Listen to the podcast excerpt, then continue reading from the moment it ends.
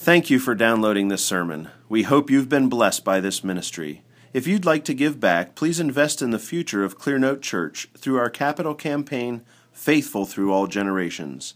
To make a donation, visit clearnotebloomington.com slash give. This morning I noticed that uh, ever since we've put more chairs up here, everybody's moving away. Frank and Ann are over there, and so I just thought I'd stand right up. Okay, I'll stand there. Are you serious? she says that if we put the blue chairs back up front, that people will sit in them. Well, okay. All right, here we go. Here we go. This is easy to handle.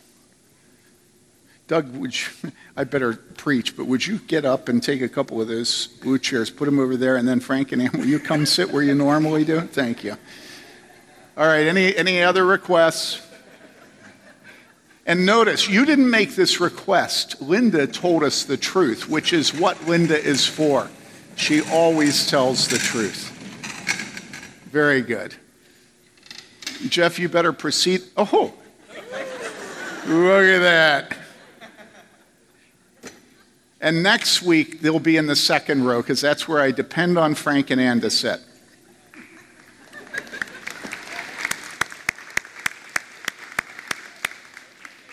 Now, why do I care where Frank and Ann sit?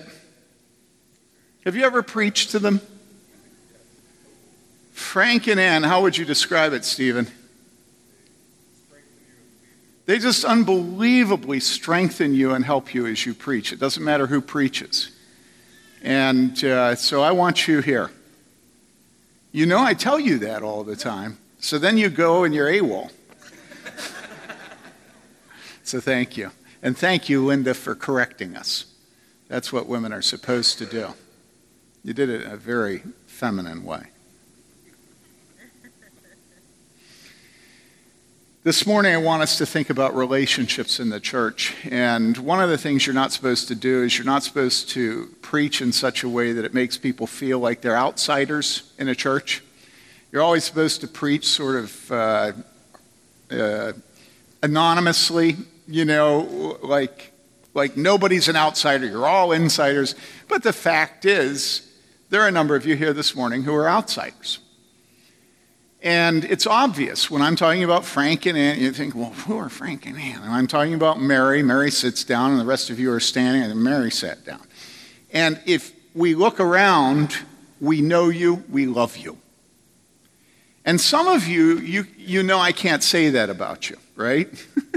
and the reason is we don't know each other and you think, well, cover it up with a modesty panel, kind of hide that so that some people don't feel like outsiders. But you ever thought about the relationship of Jesus and his disciples? You ever thought about that? How intimate was Jesus with his disciples?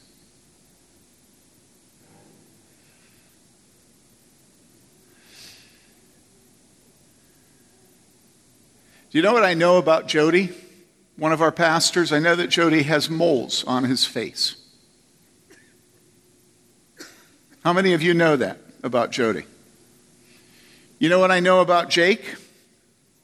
I know that Jake will die a wannabe jock. How many of you know that about Jake?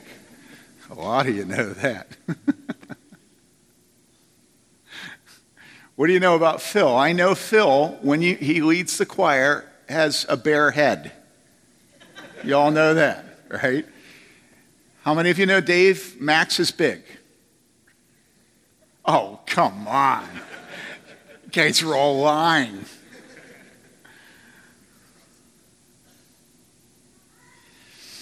Well, if you think about Jesus living with his disciples intimately for three years, there was nothing that his disciples didn't know about Jesus and nothing Jesus didn't know about his disciples. They knew how he prayed, when he prayed, how long he prayed, what he ate, where he slept. And if you look at John leaning into his breast at the Last Supper, you know that that wasn't some special thing that John did at that time. There may have been an extra poignancy about that meal, that the, the air was heavy. And yet, that was the habit at the time, that you were very intimate physically when you ate with people. And so John knew what Jesus smelled like. Jesus knew what John smelled like. How many of you know what Curtis smells like? See? Christianity is not a disembodied religion. What we do with our bodies matters, and God made us for intimacy and relationship.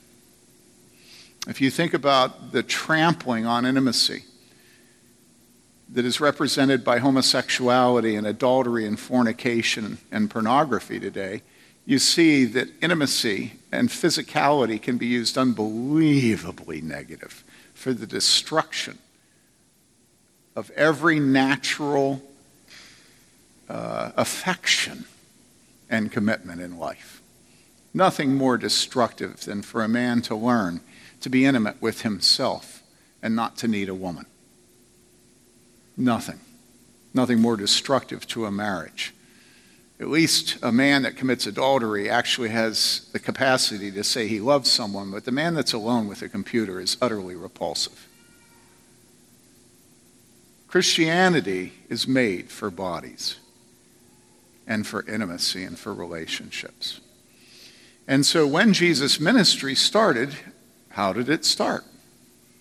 Jesus chose 12 men that he was going to be intimate with.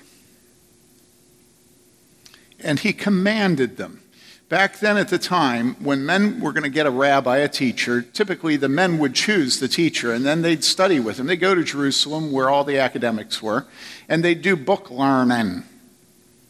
But Jesus didn't do that. Jesus went out into Galilee, which was like Bedford, like Martinsville, like I don't know what in China, but the working places in China.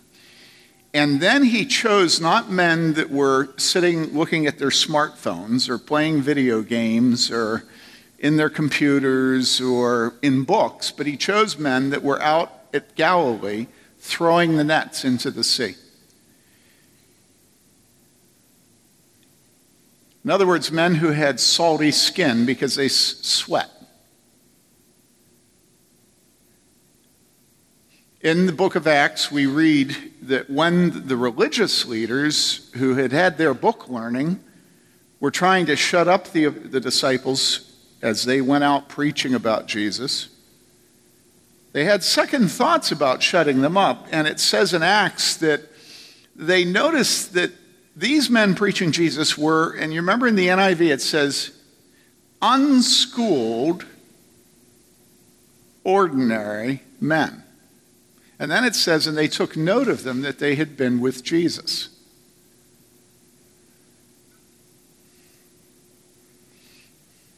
And so when we go to the Gospel of John, we see the very beginning of Jesus' relationship with this man a couple years before he actually calls them to be disciples. They're with John the Baptist. So he's the prophet announcing Jesus coming. And here's what we read in John 1, beginning with verse 35. Again, the next day, John, now this was John the Baptist, John was standing with two of his disciples, not Jesus' disciples, but his own disciples. And he looked at Jesus as he walked and said, Behold, the Lamb of God. The two disciples heard him speak, and they followed Jesus. You remember John the Baptist said, He must increase and I must decrease? Well, you remember it says in Galatians that the reason the false pastors were teaching falsehoods? You remember what it says? It says because they wanted more disciples. And so men want men following them, right? And it says that John the Baptist pointed out Jesus. He said, Behold, the Lamb of God who takes away the sin of the world. And two of his disciples, what? You know, you would think that John would have the sense to not point out the Lamb of God. You know, John the Baptist knew that his guys were going to go follow Jesus. I mean, you know, he must increase and I must decrease. Why don't we flip it around? That's what the Galatians guys did. He must decrease and I must increase, they said about the Apostle Paul. That's what they said in Corinth. The two disciples heard their rabbi, who was John the Baptist, speak, and they followed Jesus. And Jesus turned and saw them falling and said to them, What do you seek? What are you looking for? And they said to him, Rabbi, which translated means teacher, where are you staying? He said to them, Come and you will see. So now Jesus says to them, Come. Jesus didn't get all tied up in knots about the fact that he was like stealing disciples, you know.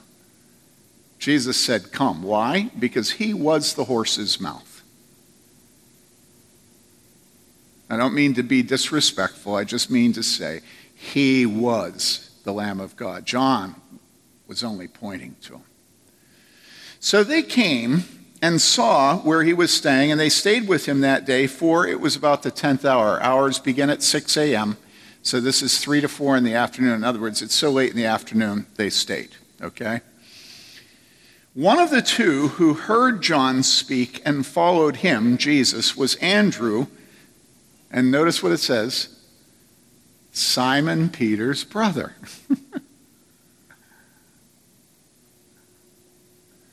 he found first his own brother Simon and said to him, We have found the Messiah, which translated means Christ. He brought him to Jesus. And so Andrew brought Peter to Jesus. Isn't that interesting? Jesus looked at him and said, You are Simon, the son of John. You shall be called Cephas, which is translated Peter. The next day he purposed to go into Galilee and he found Philip. And Jesus said to him, Follow me. Now, Philip was from Bethsaida, the city of Andrew and Peter.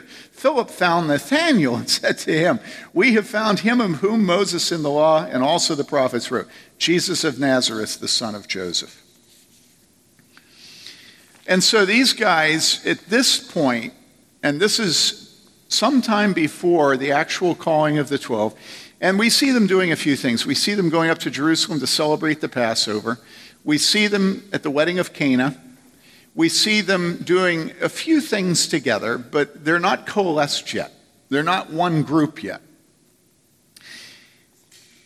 now, how much does Jesus care about the disciples? Well, at the very end, he has the high priestly prayer where he's pleading for the disciples to his Father right before he dies. And this is what he says. He says, John 17, 6, I have manifested your name to the men whom you gave me out of the world. So these men, these disciples, God had given to Jesus out of the world. And Jesus says, I've shown you to them. They were yours, and you gave them to me, and they have kept your word. Now they have come to know that everything you have given me is from you. For the words which you gave me, I have given to them. So here's Jesus just doing his dad's work. That's all he's doing. I've shown them you, I've shown them the truth, I've given them words you gave to me. In other words, this was the delegation of responsibility, Dad, that you gave me, and I've done my work. And they received them, the things that he taught them, the words. And they received them and truly understood that I came from you, and they believed that you sent me. I ask on their behalf. I don't ask on behalf of the world. Always this distinction between the world and God's people. Jesus makes the distinction. I don't make the distinction. And Jesus makes the distinction because of his choice. It's not in your power. You only come to him because he draws you. I do not ask on behalf of the world, but of those whom you have given me, for they are yours, and all things that are mine are yours, and yours are mine, and I have been glorified in them. I am no longer in the world, and yet they themselves are in the world, and I come to you, Holy Father. And then notice this keep them in your name. Keep them in your name. The name which you have given me, that they may be one, even as we are. While I was with them, I was keeping them in your name, which you have given me, and I guarded them, and not one of them perished, but the son of perdition, so that the scripture could be fulfilled, would be fulfilled. So this is, this is Judas. He had been prophesied, he was lost. He is a son of hell. But Jesus says, I kept all the others. And listen to what he says that they may be one, while I was with them, I was keeping them, present participle, keeping them in your name. which you have given me, and I guarded them, and not one of them perished. I was keeping them in your name, I guarded them, and not one of them perished. Now, what's the point? The point is Christianity is bodily, it's fleshly, it's personal, it's intimate, it's relational. And God is pleased to use relationships to keep us in His name. God is pleased to use relationships to pull us out of the world. God is pleased to use relationships to guard us. Okay? God loves to use intimacy for the purposes that He made it. Not the purposes that our flesh and our lusts want, but for the purposes He made it. All right, you're ready to accept that proposition. If Jesus describes His ministry as keeping us in His name, keeping the disciples in His name, and guarding us, right? And three years He spends intimate with the disciples on the most basic levels so that they know his smell and he knows their smell. He says, They know my voice and they follow me. So they know what he sounds like, they know what he smells like. It's intimacy, all right? If God is pleased to use intimacy for his purposes, if Jesus describes him doing the work of keeping those the Father gave him and not losing any but the son of perdition, if Jesus speaks of him guarding them, doesn't it make sense that God would also be pleased to use your relationships to bring others into the kingdom, to keep them, to guard them, so that you can present them to God. Now you say, oh, that's heresy, that's blasphemy. Jesus can present people to God, but we can't present anyone. And I say, oh, yeah? What about when Nicole Bailey?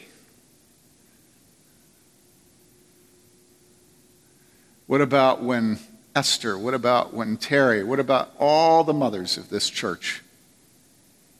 Don't they present God, his godly seed? What about all the fathers of this church? Don't we bring our children with us to God? Don't we do our best to keep them and to guard them? Isn't that what we're made for? Is there any higher calling for a father than to keep his children? And to guard them? Isn't it one of the greatest tragedies of America how many men are abandoning their children, allowing other men to be predators, leaving them at the mercy of their mothers, the guarding of their mothers, the keeping of their mothers?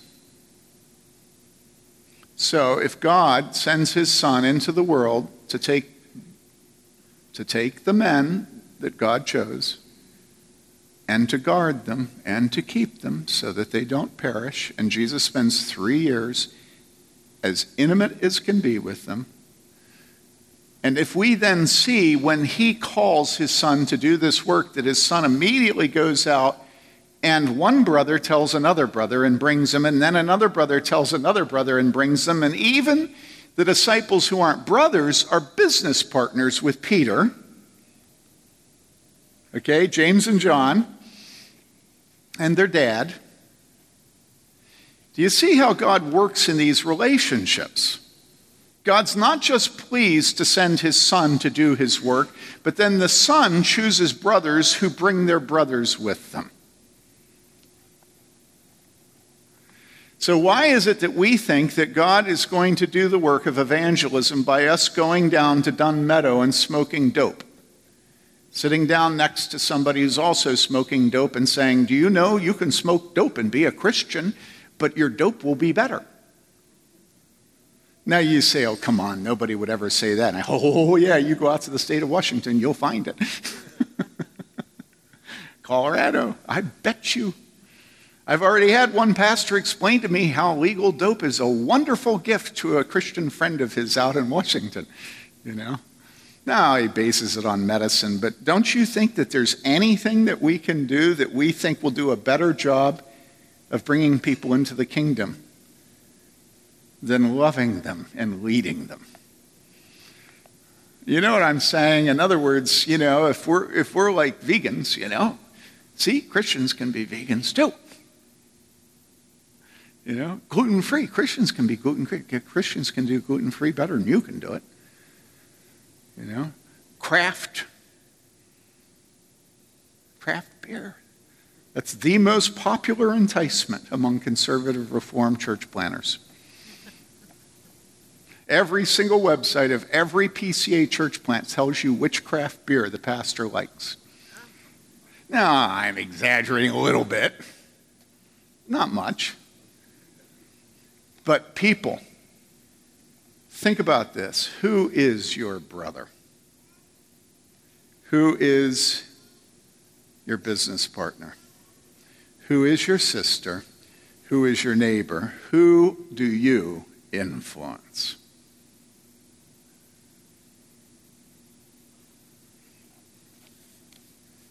Jesus said what? In Matthew, we read this Matthew chapter 4. Now, as Jesus was walking by the Sea of Galilee, the Sea of Galilee was about four times Lake Monroe, four times larger than Lake Monroe.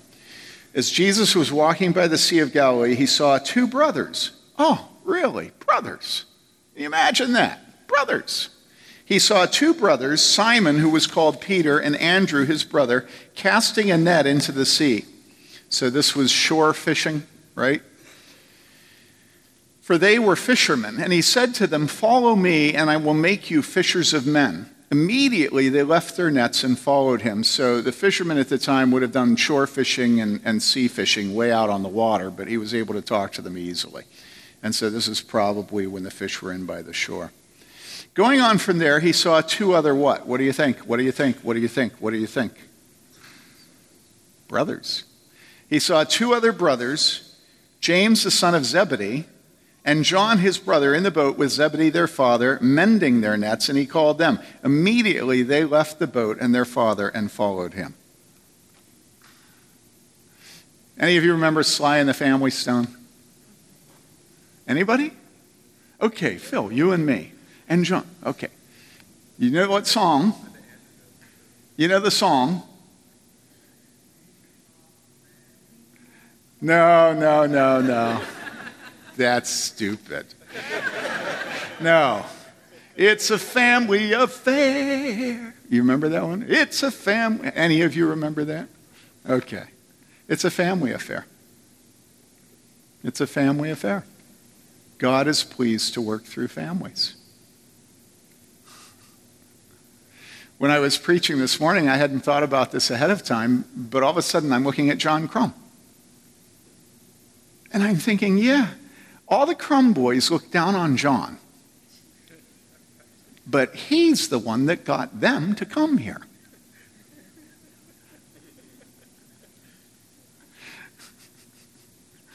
But what I was thinking about before the sermon, that occurred to me in the middle, was yesterday I was in Lowe's shopping, and, and there these two dudes shambled up to me. Now, there's only two dudes in this church, well, three, Lucas. But other than Lucas, there are only two shamblers in this church. They're Brandon and Jeremy Chasteen, right? And Jeremy comes up to me and gives me a hug, and then Brandon, I say, You guys look like brothers. And they say, Yeah, people think we're twins. And my heart was happy because I saw the two of them in Lowe's shopping together. Why? Because that's how God works. God works with brothers. God works with sisters.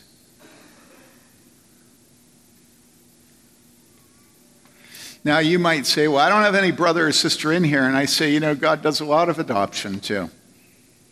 And if you really are a Christian, you become a brother and a sister to host a people that you don't know by blood relationship. And this should not surprise us. God made families. God made fatherhood and motherhood and brotherhood. Wouldn't God be pleased to use them for his glory? God made work. Wouldn't it be like God to use honest workers who sweat and worked hard instead of academics?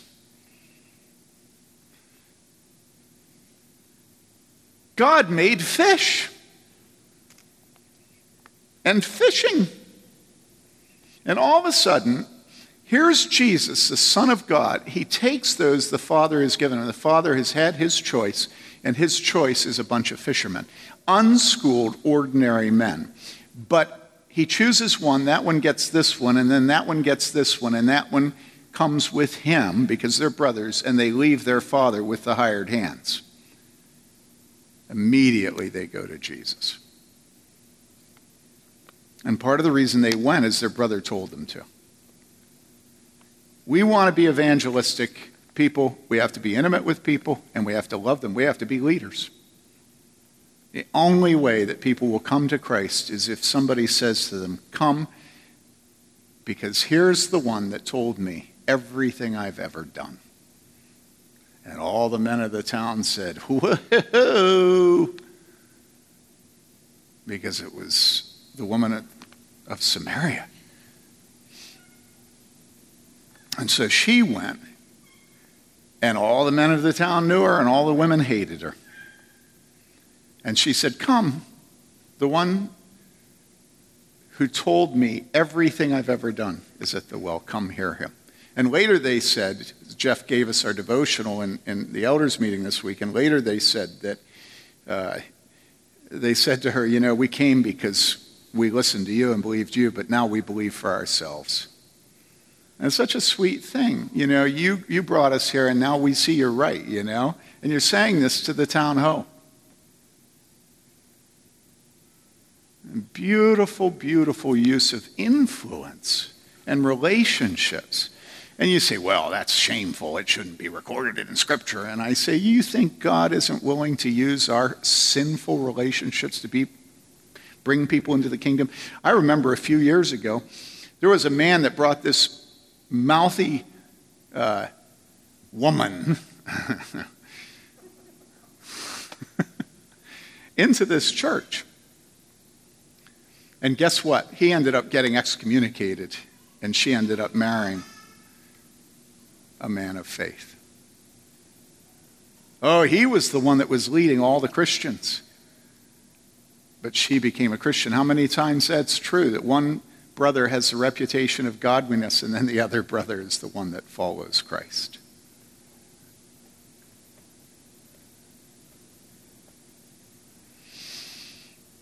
And so you look at the accounts of the disciples and the Bible tells us that God chose them. The Bible tells us that Jesus chose them, but Jesus was choosing them because the Father chose. And then he chose unschooled, ordinary men out in Galilee, not in Jerusalem, men that worked for a living, not men that studied for a living. And the way he chose them was by brother going to brother and saying, Come. That's fishers of men. Fishers of men is not memorizing the four spiritual laws and then going out and finding somebody that's getting stoned in Dunn Meadow and re- reading the four spiritual laws to them because you don't know them and who knows, maybe. I mean, okay, I'm not against that. Well, you shouldn't smoke dope with him. But just because he's smoking dope doesn't mean you shouldn't tell him the gospel. But you should wait until he's not stoned. I don't know why you and I laugh and Jason laughs, but nobody else laughs. Is, is this not the world you live in? Can, can we just laugh? You know, do you ever try to witness to a drunk? Yeah, not anymore, says Adam. That's exactly what I say. Yeah, I used to try, and then one night I went up on a, on a front porch. Our, our church went to every house in town on Halloween evening to witness and invite them to church. And there was this guy, wasted, wasted drunk. And he wanted to talk to me that night, you know? And I said, I'm not going to talk to you tonight. You get sober and talk to me in the morning. And he's now a Christian. A little while earlier, his brother, and he had been out fishing drunk, and his brother fell overboard and drowned.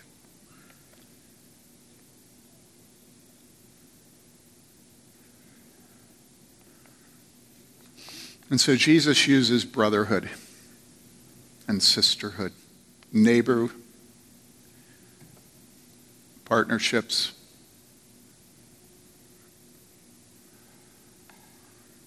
So now I'm going to ask you a question.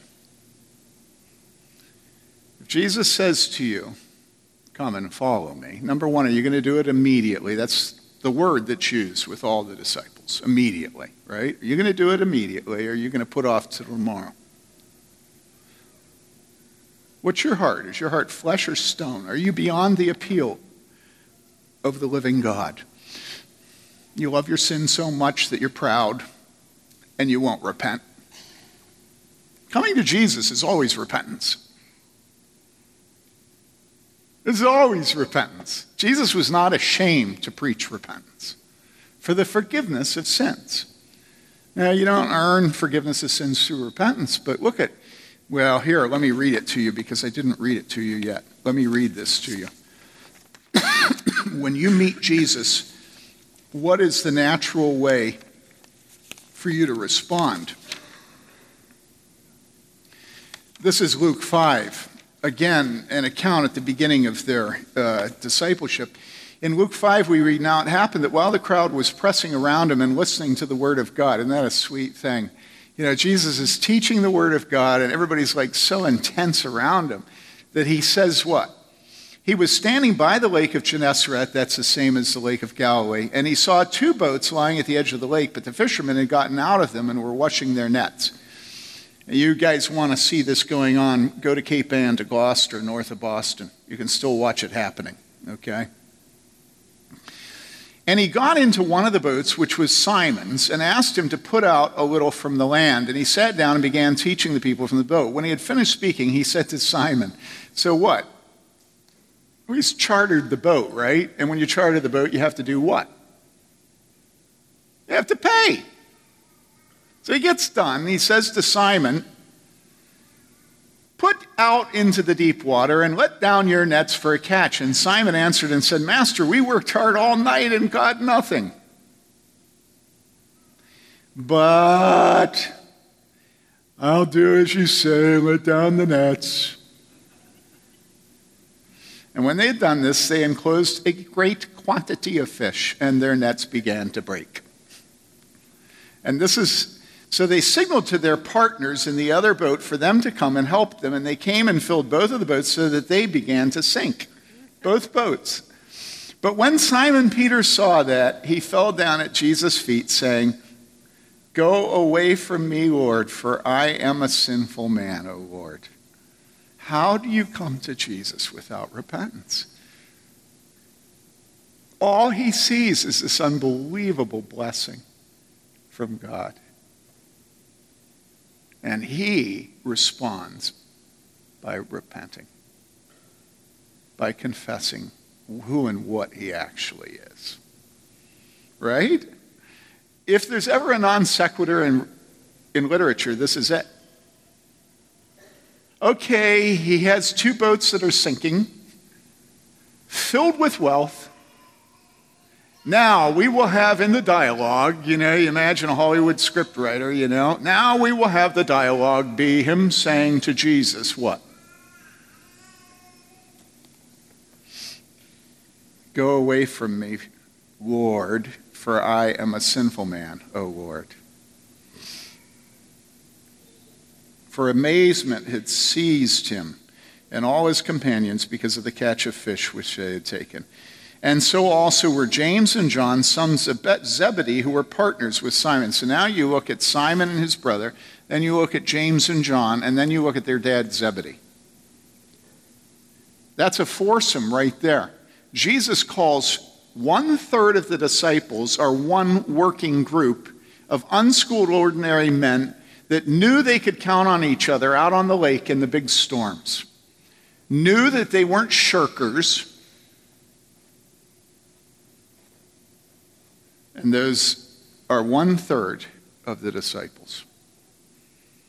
And this is how God does evangelism. Do you have anybody that follows you?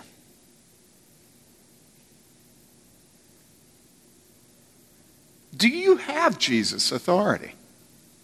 Do you really believe? I don't understand how you can believe the gospel of Jesus Christ and not have people that follow you. I, I just it's incomprehensible to me. The Samaritan woman says, Come and hear the one that told me everything about my life. And then we live as Christians in this world, and people are like,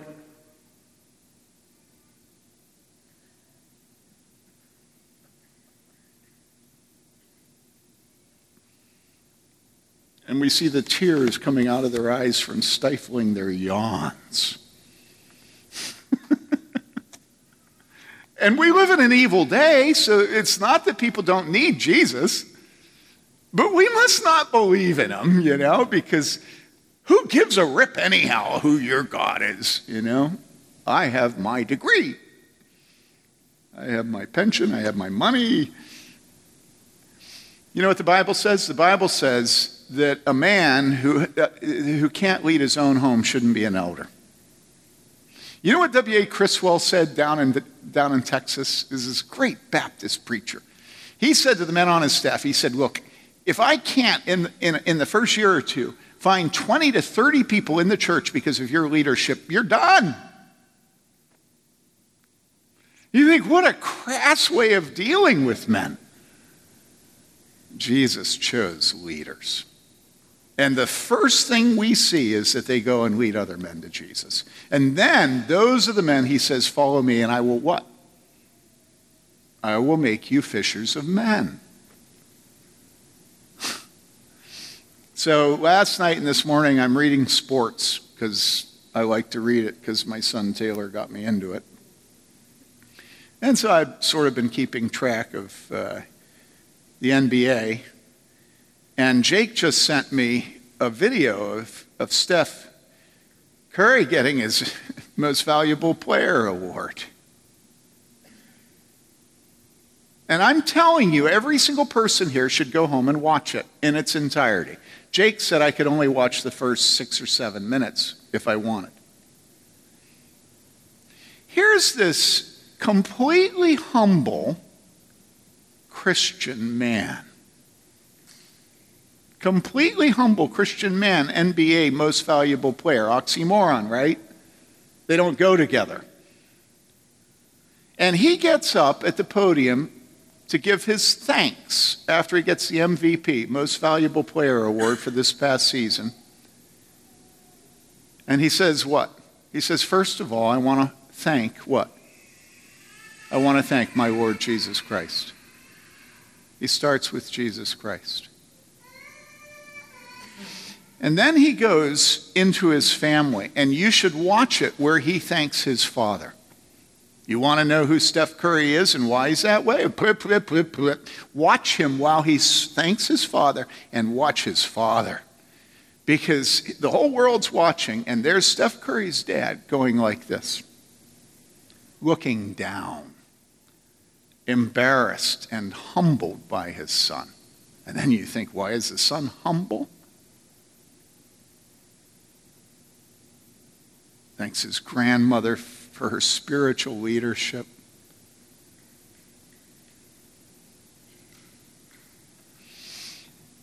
And it doesn't stop there.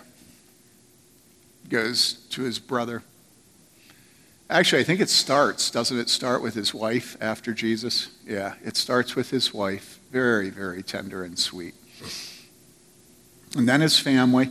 And it goes into the guy that drafted him, you know, the management of the Warriors. It goes through all these different people. And one of the only people that got a large hand of applause was actually the, the equipment manager for the team, who he names by name and talks about the wonderful work of this man. There's nothing patronizing about it. And it just goes on and on and on. And here is a black man. And if you don't care about anything else, care about the fact that there's a black man who has a black father who honors Jesus Christ across America.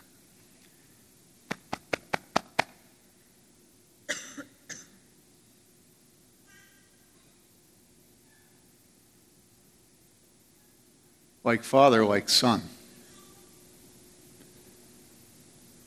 And who were the disciples? They were brothers. I hate unions. I used to belong to one, the National Traffic and Railway Car Union. I, I, I, don't really hate unions. It's not a political statement. But one of the reasons I can't stand unions, and you know this because I always used to do this, yeah, I despise the, the union use of brotherhood. There's a brotherhood. And I'm telling you, if it's a brotherhood, it's a brotherhood of alkies and druggies. That's the way it was on the railroad. you climbed the union because you were the hardest, you know what, and because you used drugs and you were stoned all the time, doing speed, doing alcohol. And they're brothers. Hey, bro. It's so disgusting. But you become a Christian and you have real brothers and real sisters. And real brothers take you to Jesus. And if you don't come to Jesus when they go to get you, what do real brothers do?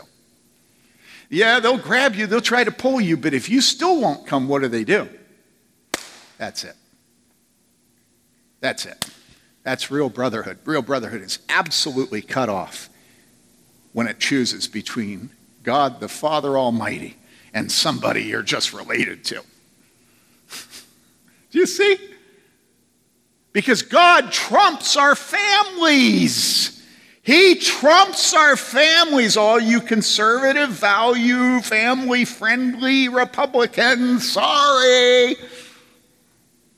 God will brook no competitors. And so, either as a brother, you lead your brother to Jesus Christ, or there is no brotherhood.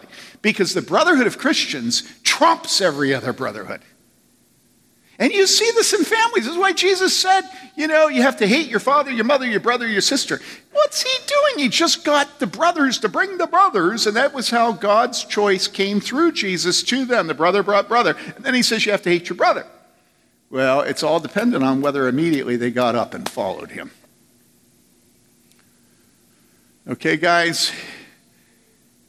Don't think that Jesus will take you with your mother or your father, or your brother or your sister or your husband or your wife. The most scandalous thing our elders do in this church is when it's clear that a husband or wife will not follow God and is continuously pulling their children and their spouse to hell. And I mean hell. The elders look at the spouse that's godly and say, You have to make your choice. And oh, everybody's so scandalized. You know, how could you ever split up a husband and wife? It's like, we're not splitting anybody up. You know, we've spent 10 years counseling this man to come to Jesus. And now he's demanding that his children and his wife leave the church. We're not splitting anybody up. What we're telling the mother is, what we're telling the father is, you and your children are not to turn aside because of their father, their mother, their brother, their sister. Right? I mean, this is just basic stuff. God is the Father Almighty, and so God holds first allegiance with us. We follow God. We don't follow Simon Peter or Luke or Tim Bailey. We don't follow any man except insofar as we can be locked arm in arm with that man as he follows Jesus Christ. That's the only way we have relationships that we use. So, like one final thing. Um, so, the other article I was reading was about uh, the Cavs uh, whooping the Bulls. All right, the Cleveland Cavaliers, the Chicago Bulls. So, years ago, there was a player. Linda's looking at me like she doesn't know what I'm talking about, okay? So, years ago, there was this player, and his name was Michael Jordan, okay? Yes, so it's basketball. Yeah, it's basketball. And Michael Jordan was a really good player. And all around the world, every child, especially the males, said, I want to be like Mike, right? And Michael Jordan was the leader of the Bulls, and they whooped up on the Cleveland Cavaliers. And when Michael Jordan did this, he didn't have any good players around him except Scottie Pippen. It was just a bunch of half wit dimwits. You know, the team was patched together of, you know, Joe Schmo and, and, and Glow, and Scottie Pippen, and Michael Jordan. And now Michael Jordan is gone. And the Cleveland Cavaliers now have LeBron James And he's the best player in the world, sort of, maybe. And he is surrounded by a bunch of cripples and lame. You know, one's got the groin this, one's got the knee this, one's got the, the, the eardrum this, you know, and they're all falling down and wearing ice patches, and it's like they're the hunchbacks of Cleveland, you know. and they're playing the Bulls this time. And they whoop them. Why did they whoop them? So I read this article about why they whooped them. They whooped them, everybody says they whooped them because LeBron James led his team. It wasn't because of their skill, it was a bunch of patchwork. The people that ended up winning the game were people that were like walk ons. and the article went on and on about leadership. And one of the things I distinctly remember it saying is that LeBron James gets angry at his teammates. And, and I was just so scandalized by that.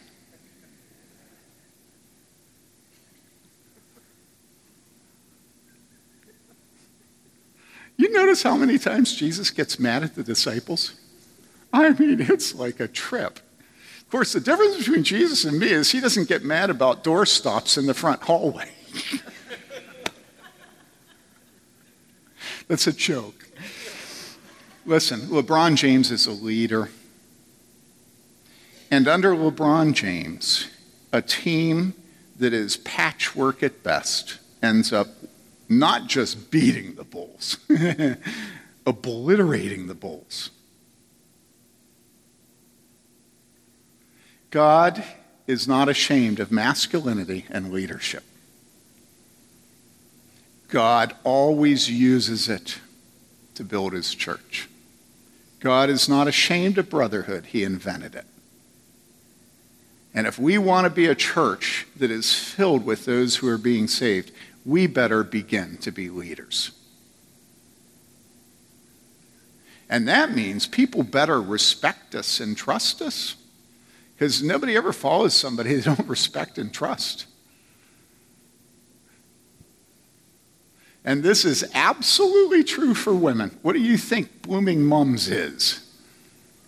It's a bunch of women who lead, getting other women to come to hear about Jesus. And what do you think it is to be a mother? It's to lead your children to Jesus. One final thing about Steph Curry. Since we're in basketball, right? The end of the third quarter. One of his opponents is making for the basket. And he gets barely over the center line, right? And he gets the ball stripped. You know, he's charging ahead, and all of a sudden the ball's stripped. Immediately it goes to Steph Curry. And from behind the half court line, in other words, on the opposite side from his goal, 68 feet from the goal, with half a second left on the clock. Steph Curry gets the ball, turns around, and it swishes. and everybody just yawns and goes to the locker room. That's how good Steph Curry is. Go watch it on, on YouTube. This man, huh? Oh, Steph Curry, the Golden State Warriors. I know, we've never heard of them. Although you've probably heard of them, right? Isn't that your old home ground? Yeah, yeah. So listen, people, be leaders. Be leaders. Be leaders.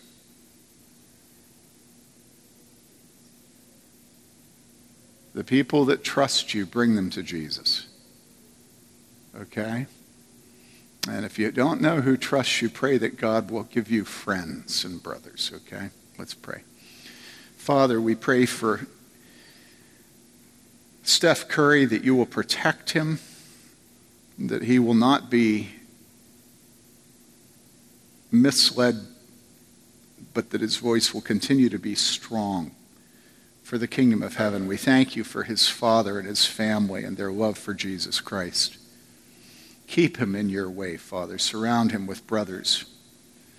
We thank you for the Davidson man who has disciplined him and called him to be faithful. And Father, we pray also today for us that you will give us as a church great influence in this community, that everyone will see that we have been with Jesus. We pray that you will help us to be leaders for your kingdom. We pray for those in positions of leadership that they'll be good stewards of those positions. We pray for mothers that they won't have the tragedy of seeing their children grow up and despise you, but that you will make them wise and disciplined and patient as they raise their children and nurture and admonition of the Lord. And we pray for our elders that they will guard all of us in such a way that we will come in that day to be present at the Lamb's, the marriage feast of the Lamb. We pray this in Jesus' name. Amen.